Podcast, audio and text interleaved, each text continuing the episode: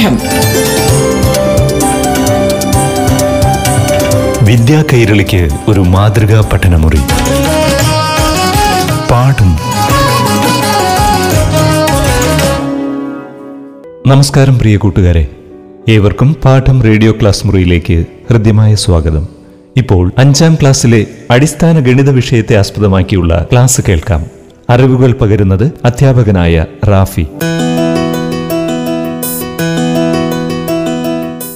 പാഠം radio class മുറിയുടെ പുതിയൊരു അധ്യായത്തിലേക്ക് എല്ലാ പ്രിയ കൂട്ടുകാർക്കും സ്വാഗതം.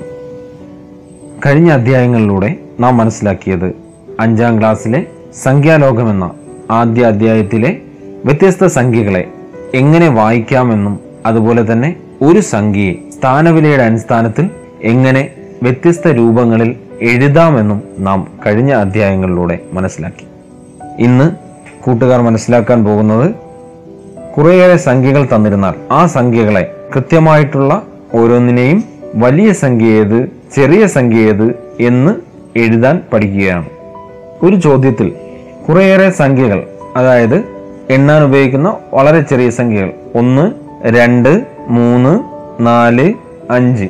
ഒരു ഉദാഹരണത്തിന് ഈ സംഖ്യകൾ മാത്രം ഉപയോഗിച്ച് എഴുതാൻ കഴിയുന്ന ഏറ്റവും വലിയ സംഖ്യ ഏത് അല്ലെങ്കിൽ ഏറ്റവും ചെറിയ സംഖ്യ ഏത് എന്ന ഒരു ചോദ്യം ചോദിച്ചാൽ കൃത്യമായി മനസ്സിലാക്കുക ഏറ്റവും വലിയ സംഖ്യ എഴുതാൻ. ആ സംഖ്യകളിൽ ഏറ്റവും വലിയ സംഖ്യ ഏതാണോ അത് ആദ്യം എഴുതുക. തുടർന്ന് അവരോഹണ ക്രമത്തിലേക്ക് ആ സംഖ്യയെ ക്രമപ്പെടുത്തിയാൽ ഏറ്റവും വലിയ സംഖ്യ നമുക്ക് എഴുതാൻ കഴിയും. ഒന്നു മുതൽ അഞ്ച് വരെയുള്ള സംഖ്യകളാണ് ചോദ്യത്തിൽ പറഞ്ഞിരിക്കുന്നത് കൊണ്ട് അവരോഹണ ക്രമം എഴുതുമ്പോൾ അഞ്ചിൽ തുടങ്ങി ഒന്നിലേക്ക് വരിക. അതായിരിക്കും ഏറ്റവും വലിയ സംഖ്യ.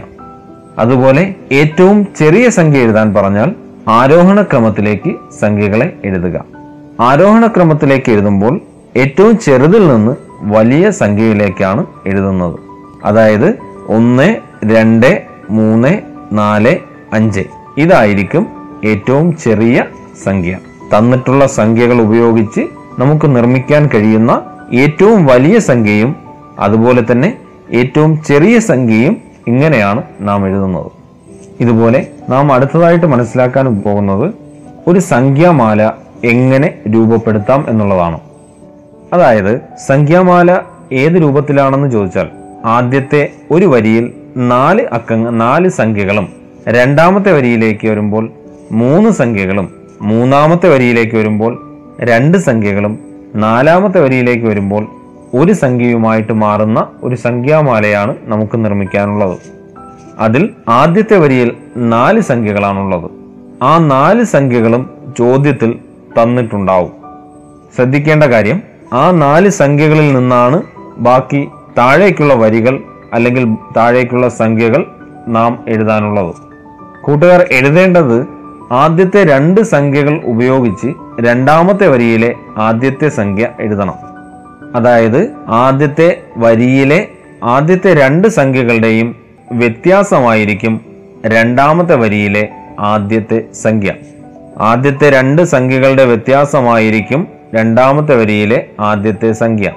ഇതുപോലെ ആദ്യത്തെ വരിയിലെ രണ്ടാമത്തെയും മൂന്നാമത്തെയും സംഖ്യകളുടെ വ്യത്യാസമായിരിക്കും രണ്ടാമത്തെ വരിയിലെ രണ്ടാമത്തെ സംഖ്യ. ഇതേ പ്രകാരം ആദ്യത്തെ വരിയിലെ മൂന്നാമത്തെയും നാലാമത്തെയും സംഖ്യകളുടെ വ്യത്യാസമായിരിക്കും രണ്ടാമത്തെ വരിയിലെ മൂന്നാമത്തെ സംഖ്യ. ഇതുപോലെയാണ് സംഖ്യാമാല പൂർത്തിയാക്കാനുള്ളത്. അതായത് ഈ ചോദ്യത്തിലൂടെ നാം മനസ്സിലാക്കാൻ ഉദ്ദേശിക്കുന്നത് എത്ര വലിയ സംഖ്യകളായിരുന്നാലും ആ സംഖ്യകൾ വ്യത്യാസം കാണുന്നതിനും അല്ലെങ്കിൽ ആ സംഖ്യകളുടെ സങ്കലനം കാണുന്നതിനും കൂട്ടുകാർ മനസ്സിലാക്കിയിട്ടുണ്ടോ എന്ന് പരിശോധിക്കുന്നതിന് വേണ്ടിയിട്ടാണ് ഇത്തരത്തിലുള്ള സംഖ്യാമാലകൾ ചോദ്യത്തിൽ ഉൾപ്പെടുത്തുന്നത്. ഇപ്രകാരം ആ സംഖ്യാമാലയിലെ ഏറ്റവും അവസാനത്തെ വരിയിലെ ആ സംഖ്യ വരെ കൂട്ടുകാർ എഴുതുമല്ലോ അല്ലേ? ഇനി അടുത്തതായി സംഖ്യാമാല കൊണ്ട് ഉദ്ദേശിക്കുന്ന അതേ കാര്യങ്ങൾ തന്നെയാണ് ഈ അധ്യായത്തിലെ തുടർന്നുള്ള ഭാഗങ്ങളിലും നാം മനസ്സിലാക്കുന്നത്. അടുത്തതായി ഒരു വലിയ ടേബിൾ തന്നിരുന്നാൽ പട്ടിക തന്നിരുന്നാൽ ആ പട്ടികയിൽ നിന്ന് കുറേയേറെ ചോദ്യങ്ങളും ഉണ്ടാകും. ഏതൊരു പട്ടിക നമുക്ക് കിട്ടിയിരുന്നാലും കൃത്യമായിട്ടും ആ പട്ടിക മനസ്സിലാക്കിയതിനു ശേഷം പട്ടികയിലെ ഓരോ കാര്യങ്ങളും വ്യക്തമായി വായിച്ച് മനസ്സിലാക്കിയ ശേഷം അതിലേക്ക് വരുന്ന ചോദ്യങ്ങൾ കൃത്യമായിട്ടും അതിന് ഉത്തരങ്ങൾ എഴുതേണ്ടതാണ്. ഒരു ഉദാഹരണം നമ്മുടെ പാഠപുസ്തകത്തിൽ തന്നെ തന്നിട്ടുണ്ട്.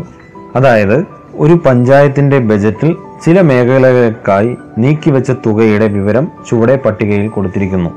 ആ പഞ്ചായത്തിലെ നാല് കാര്യങ്ങൾക്ക് വേണ്ടിയിട്ട് അല്ലെങ്കിൽ നാല് മേഖലകൾക്ക് വേണ്ടിയിട്ട് നീക്കി വെച്ചിരിക്കുന്ന തുക അവിടെ പട്ടികയിൽ തന്നിട്ടുണ്ട്. അത് കഴിഞ്ഞതിന് ശേഷം ആ പട്ടിക ഉപയോഗിച്ചുകൊണ്ട് നമുക്ക് ഉത്തരം എഴുതാൻ കുറച്ച് ചോദ്യങ്ങളും തന്നിരിക്കും. ഏറ്റവും കൂടുതൽ തുക നീക്കി വെച്ചിരിക്കുന്നത് ഏത് മേഖലയ്ക്കാണ്? അല്ലെങ്കിൽ ഏറ്റവും കുറഞ്ഞ തുക നീക്കി വെച്ചിരിക്കുന്നത് ഏത് മേഖലയിലേക്കാണ്? ഇങ്ങനെ തുടങ്ങിയിട്ടുള്ള കുറച്ച് ചോദ്യങ്ങളായിരിക്കും അതിലുണ്ടാവുക. ഇങ്ങനെ ഏതൊരു പട്ടിക കിട്ടിയിരുന്നാലും ആദ്യമായിട്ട് അതിലെ വലിയ സംഖ്യകൾ ഏതാണെന്നും അല്ലെങ്കിൽ ചെറിയ സംഖ്യകൾ ഏതാണെന്നും കൃത്യമായിട്ട് മനസ്സിലാക്കുക. അതുപോലെ തന്നെ ആ തന്നിരിക്കുന്ന ഓരോ സംഖ്യകളെയും കൃത്യമായും സ്ഥാനവിലകൾ ഉപയോഗിച്ച് വായിച്ച് മനസ്സിലാക്കുക. ഇതേ പ്രകാരം വായിച്ച് മനസ്സിലാക്കിയാൽ തന്നെ കൃത്യമായും നമുക്ക് അതിന് ഉത്തരം നൽകാൻ സാധിക്കും. വായിച്ച് മനസ്സിലാക്കാത്ത സ്ഥിതിക്ക് അത് ഉത്തരം തെറ്റിപ്പോകുന്നതിന് കാരണമാകും. ഇവിടെ പട്ടികയിലെ ആദ്യത്തെ ചോദ്യം ഏറ്റവും കൂടുതൽ തുക നീക്കി വച്ചിരിക്കുന്നത് ഏത് മേഖലയ്ക്കാണ്? ഇവിടെ സ്ഥാനവിലകൾ അനുസരിച്ച് സംഖ്യകളെ വായിച്ചു നോക്കുക. ആരോഗ്യവും റോഡ് വികസനവുമാണ് പത്ത് ലക്ഷത്തിന് മുകളിലേക്ക് വന്നിട്ടുള്ളത്. അല്ലെങ്കിൽ പത്ത് ലക്ഷത്തിന്റെ സ്ഥാനവില വരെ വന്നിട്ടുള്ള സംഖ്യകൾ ആരോഗ്യ മേഖലയ്ക്കും റോഡ് വികസനത്തിനും വേണ്ടി നീക്കി വച്ചിരിക്കുന്ന തുകകളാണ്. ഇനി അതിൽ തന്നെ ശ്രദ്ധിക്കാനുള്ളത് ഏറ്റവും വലിയ സംഖ്യ ഏതാണ് എന്ന് നോക്കുമ്പോൾ പത്ത് ലക്ഷത്തിന്റെ സ്ഥാനത്ത് വന്നിരിക്കുന്നതിൽ ഏറ്റവും വലിയ സംഖ്യ ഏതാണെന്ന് മനസ്സിലാക്കുക. പത്ത് ലക്ഷത്തിന്റെ സ്ഥാനത്ത് വന്നിരിക്കുന്നതിൽ വലിയ സംഖ്യ രണ്ടാണ്. ആരോഗ്യ മേഖലയിൽ വന്നിരിക്കുന്നത് ഒന്നും റോഡ് വികസനത്തിന് വന്നിരിക്കുന്നത് രണ്ടും. സംഖ്യകളെ വായിക്കുമ്പോൾ ആരോഗ്യ മേഖലയിലേക്ക് നീക്കി വച്ചിരിക്കുന്ന തുക പന്ത്രണ്ട് ലക്ഷത്തി അൻപത്തി അയ്യായിരവും. റോഡ് വികസനത്തിന് വേണ്ടി നീക്കി നീക്കിവെച്ചിരിക്കുന്ന തുക ഇരുപത് ലക്ഷത്തി അറുപതിനായിരവും എന്ന് വായിച്ച് മനസ്സിലാക്കുമ്പോൾ ഓരോ കൂട്ടുകാർക്കും മനസ്സിലാകും. അങ്ങനെ മനസ്സിലാകുമ്പോൾ കൃത്യമായും നമുക്കറിയാം ആ പത്തിന്റെ സ്ഥാനത്ത് വലിയ സംഖ്യ വരുന്നത് ഏതാണോ അതായിരിക്കും വലിയ സംഖ്യ. അല്ലെങ്കിൽ അവിടെയായിരിക്കും കൂടുതൽ തുക നീക്കി വെച്ചിട്ടുള്ളത് ഇതേ പ്രകാരം ഈ പാഠഭാഗത്തിലെ ഏതൊരു ചോദ്യത്തിനും സംഖ്യകളെ കൃത്യമായി വായിക്കാനും എഴുതാനും അല്ലെങ്കിൽ സ്ഥാനവിലകൾ ഉപയോഗിച്ച് വായിക്കാൻ അറിയുമോ എന്ന് പരിശോധിക്കുന്ന തരത്തിലുള്ളതായിരിക്കും ചോദ്യങ്ങളെല്ലാം. കൃത്യമായും സ്ഥാനവിലകൾ അനുസരിച്ച് വായിച്ച് മനസ്സിലാക്കാൻ വേണ്ടി ശ്രദ്ധിക്കുക. ഇതേ പട്ടികയിലെ തന്നെ മറ്റൊരു ചോദ്യം. വിദ്യാഭ്യാസത്തിനുള്ളതിനേക്കാൾ എത്ര രൂപ കൂടുതലാണ് റോഡ് വികസനത്തിന് നീക്കിവെച്ചിരിക്കുന്നത്? അതായത് അവിടെ ആ സംഖ്യകൾ തമ്മിലുള്ള വ്യത്യാസമാണ് നാം മനസ്സിലാക്കേണ്ടത്. അവിടെ ആ സംഖ്യകൾ തമ്മിലുള്ള വ്യത്യാസം കണ്ടുപിടിക്കുക. അതായത് റോഡ് വികസനത്തിനും വിദ്യാഭ്യാസത്തിനുമുള്ള തുകകൾ കൃത്യമായിട്ട് വായിച്ചു മനസ്സിലാക്കുക അതിന്റെ വ്യത്യാസം കാണുക. അവിടെ ആ വ്യത്യാസമാണ് അവിടുത്തെ ഉത്തരമായിട്ട് കൊടുക്കേണ്ടത്. തൊട്ടു മുന്നേയുള്ള സംഖ്യാമാലയിൽ നമുക്ക് വലിയ സംഖ്യകളുടെ വ്യത്യാസം കാണുന്നത് നാം മനസ്സിലാക്കിയതുപോലെ ഇവിടെയും വ്യത്യാസം കാണാൻ കൃത്യമായും അറിയുമോ എന്ന ഒരു ഭാഗം കൂടി ഈ ചോദ്യത്തിൽ ഉദ്ദേശിക്കുന്നുണ്ട്. അങ്ങനെ വരുമ്പോൾ സ്ഥാനവിലകൾ ഉപയോഗിച്ച് സംഖ്യകൾ വായിക്കുന്നത് പോലെ തന്നെ പ്രാധാന്യമുള്ളതാണ് വലിയ സംഖ്യകൾ തമ്മിലുള്ള വ്യത്യാസം കാണുന്നതും. അതുപോലെ ആ വലിയ സംഖ്യകളുടെ സങ്കലനം കാണുന്നതും അല്ലെങ്കിൽ തുകകൾ കാണുന്നതും അതുപോലെ ഈ പാഠഭാഗത്ത് ഏറ്റവും പ്രാധാന്യമുള്ളത് തന്നെയാണ്. അതുപോലെ ഈ പട്ടികയിൽ ചോദിച്ചിരിക്കുന്ന മറ്റൊരു ചോദ്യം എല്ലാ മേഖലകൾക്കും കൂടി നീക്കി വെച്ചിരിക്കുന്നത് ആകെ എത്ര രൂപയാണ്?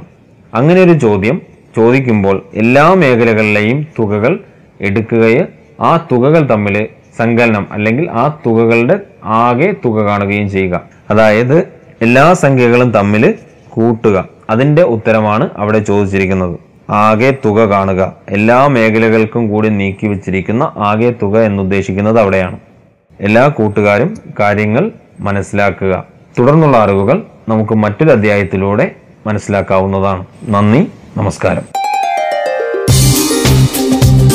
പാഠം. വിദ്യാ കൈരളിക്ക് ഒരു മാതൃകാ പഠനമുറി. പാഠം.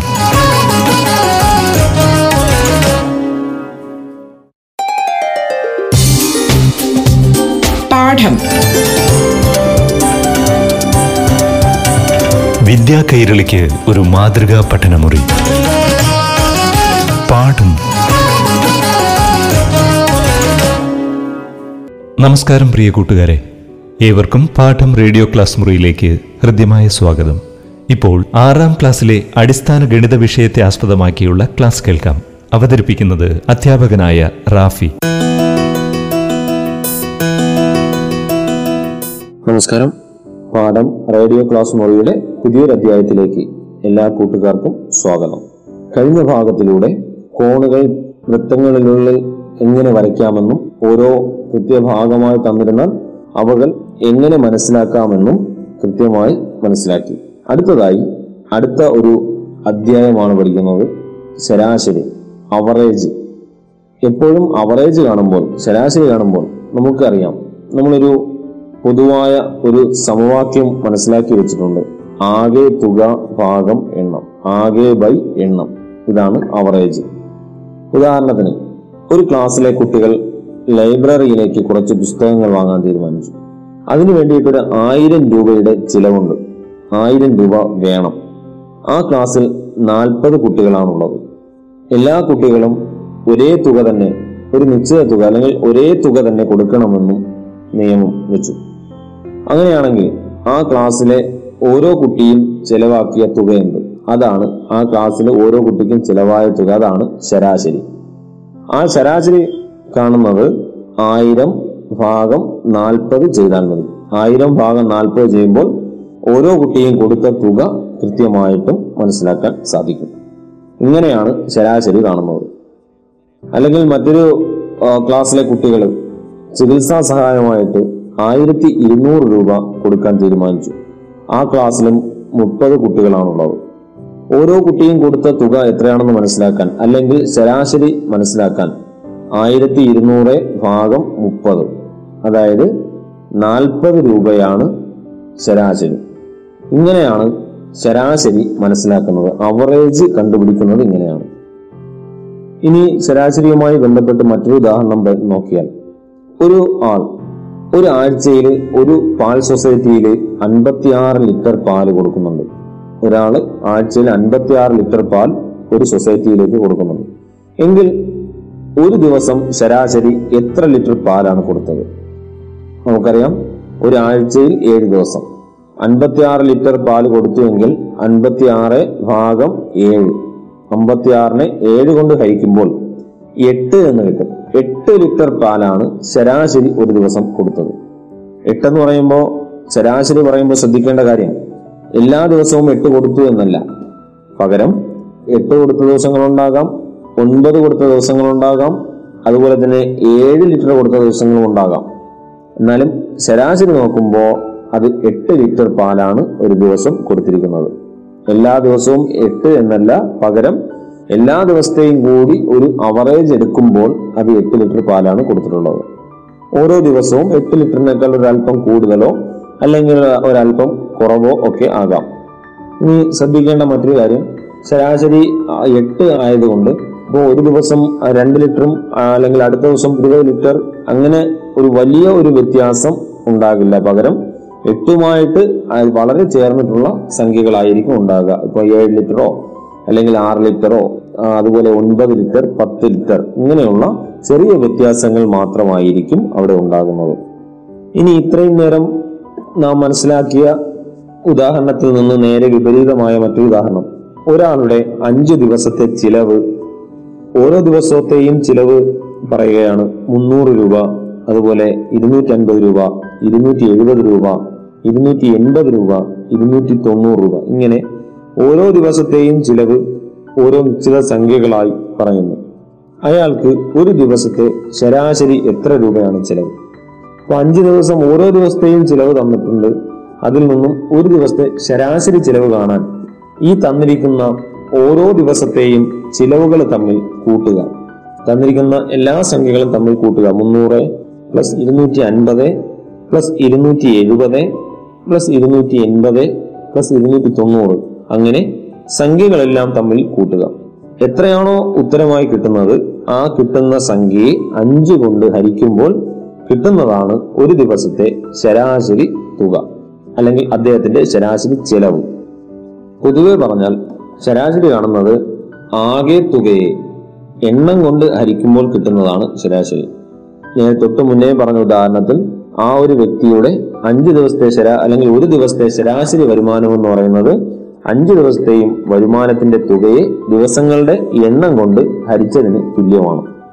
ഇനി മറ്റൊരു ഉദാഹരണത്തിലേക്ക് പോയാൽ ഒരു ക്ലാസ്സിലെ അഞ്ച് കുട്ടികളുടെ കുപ്പായത്തിന് ആവശ്യമായ തുണിയുടെ അളവ് തന്നിട്ടുണ്ട്. ഒരു അഞ്ച് കുട്ടികൾക്ക് ആവശ്യമായ തുണിയുടെ അളവ് തന്നിട്ടുണ്ട്.